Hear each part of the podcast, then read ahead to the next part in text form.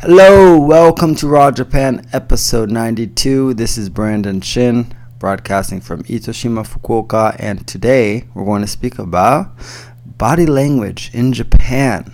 I think uh, most Western people will notice once they come here that uh, the body language in Japan is usually more subtle when uh, engaging in conversation, but it can get very pronounced at times. For example, when somebody is surprised, it can be very, uh, it can be very exagger. It might seem exaggerated to a Westerner, but the eyes will open, the head will swing back, maybe a hand will cover our mouth, and the voice will heighten in pitch.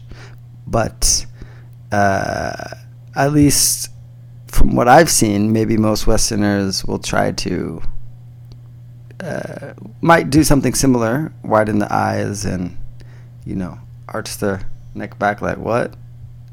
That's crazy. Or but it might be more.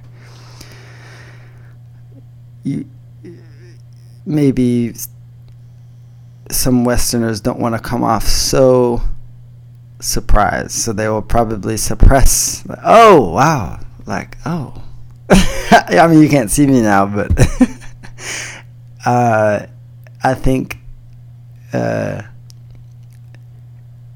some emotions in Japan are quite exact to how how should I say that how some people feel.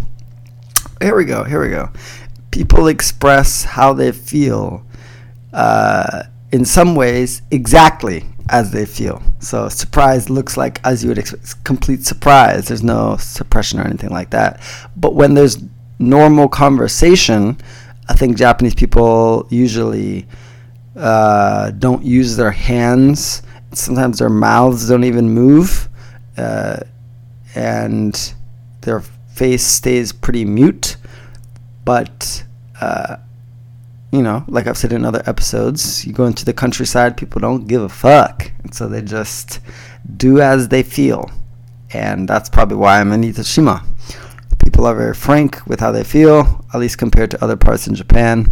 And they pretty much tell you uh, how they're feeling, if not directly, not indirectly. And in some places, they will it will get so muddled in indirect speech that you just don't know what how they're feeling.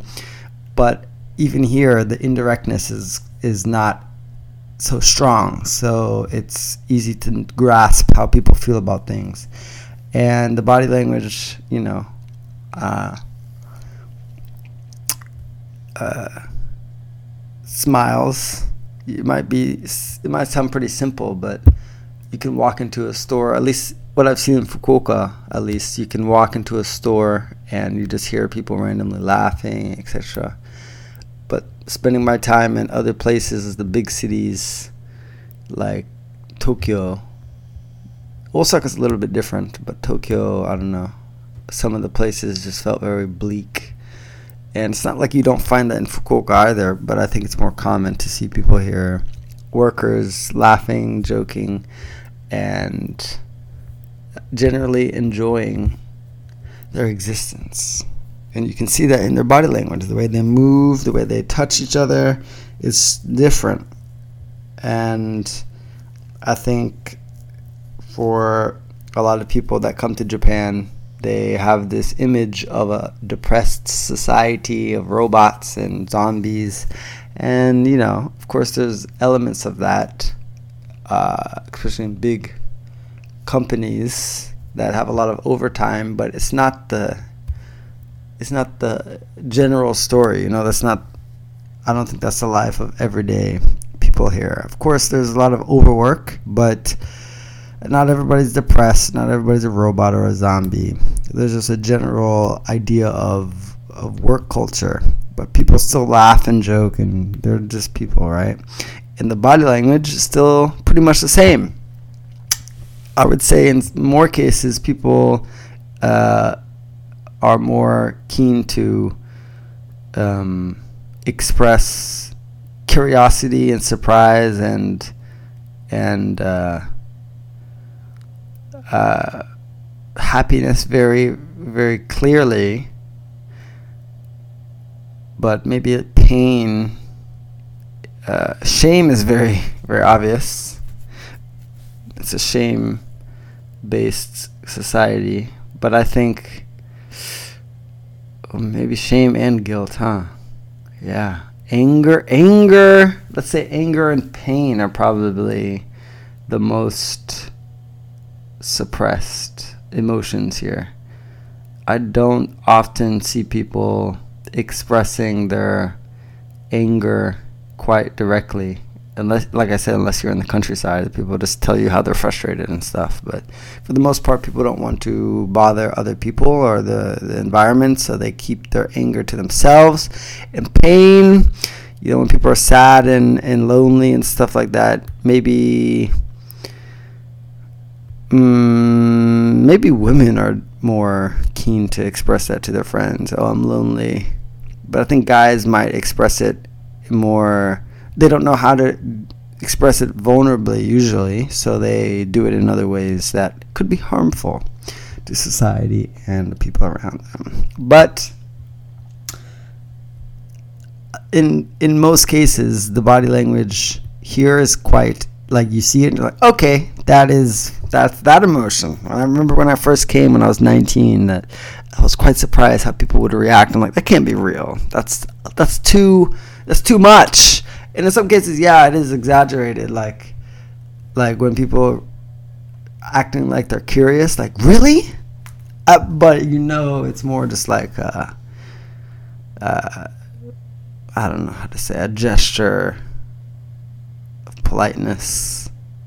And yes, there's a general politeness to Japanese people that can mm, overshadow true emotions and not really allow true communication to take place. But uh, in most cases, the body language is the same. And you can look at it and know what it is because people is peoples is peoples. I mean, people are people, so you know. I mean, that's that's the whole point of this podcast is to really cut to the juice and show you that yes, different places have different cultures and they have their own unique aspects, but in the grand scheme of things, we're all people, and uh, it's better to start from that base than to come at it like, oh my goodness, this culture is different. And yes, respect. When you're dealing with other cultures, respect is the most important thing.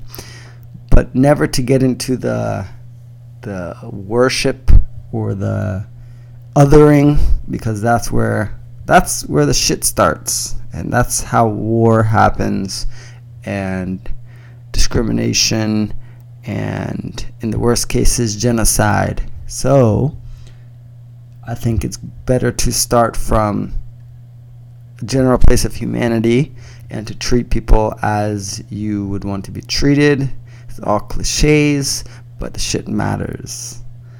So that's today's podcast body language. If you're interested in really seeing body language in person, I think I got some shit for you. If you're coming to Japan, I can get you a self guided itinerary and write a book about your stories. Also, give you some Japanese classes with a professional Japanese teacher that I know who lives in the US and is very accustomed to dealing with you are Western students online. So to give you an all-inclusive, all-inclusive, I should say, more well-rounded experience here in Japan, uh, if you're interested in that, I can do it for you. So you can go to, uh, I think I changed the link actually. It's usually at brandonchin.net forward slash change. But if you go to Hmm, I'm just gonna change the link. That's good. Change. Keep it there. Keep that same energy. And then the next one uh, is if you are not planning on coming to Japan, but you are interested in meeting Japanese people on camera, then go to brandonchin.net forward slash community because we got four live calls a month where we jump on the on it's not the phone but it's uh, on the computer your cell phone show your face and display your voice and connect with Japanese people that are really interested in meeting foreigners and speaking in English and we will speak about certain themes of Japanese culture that I love to dig into. And if you just like books, go to brandonchin.net forward slash raw, where you can get a free book and do it up.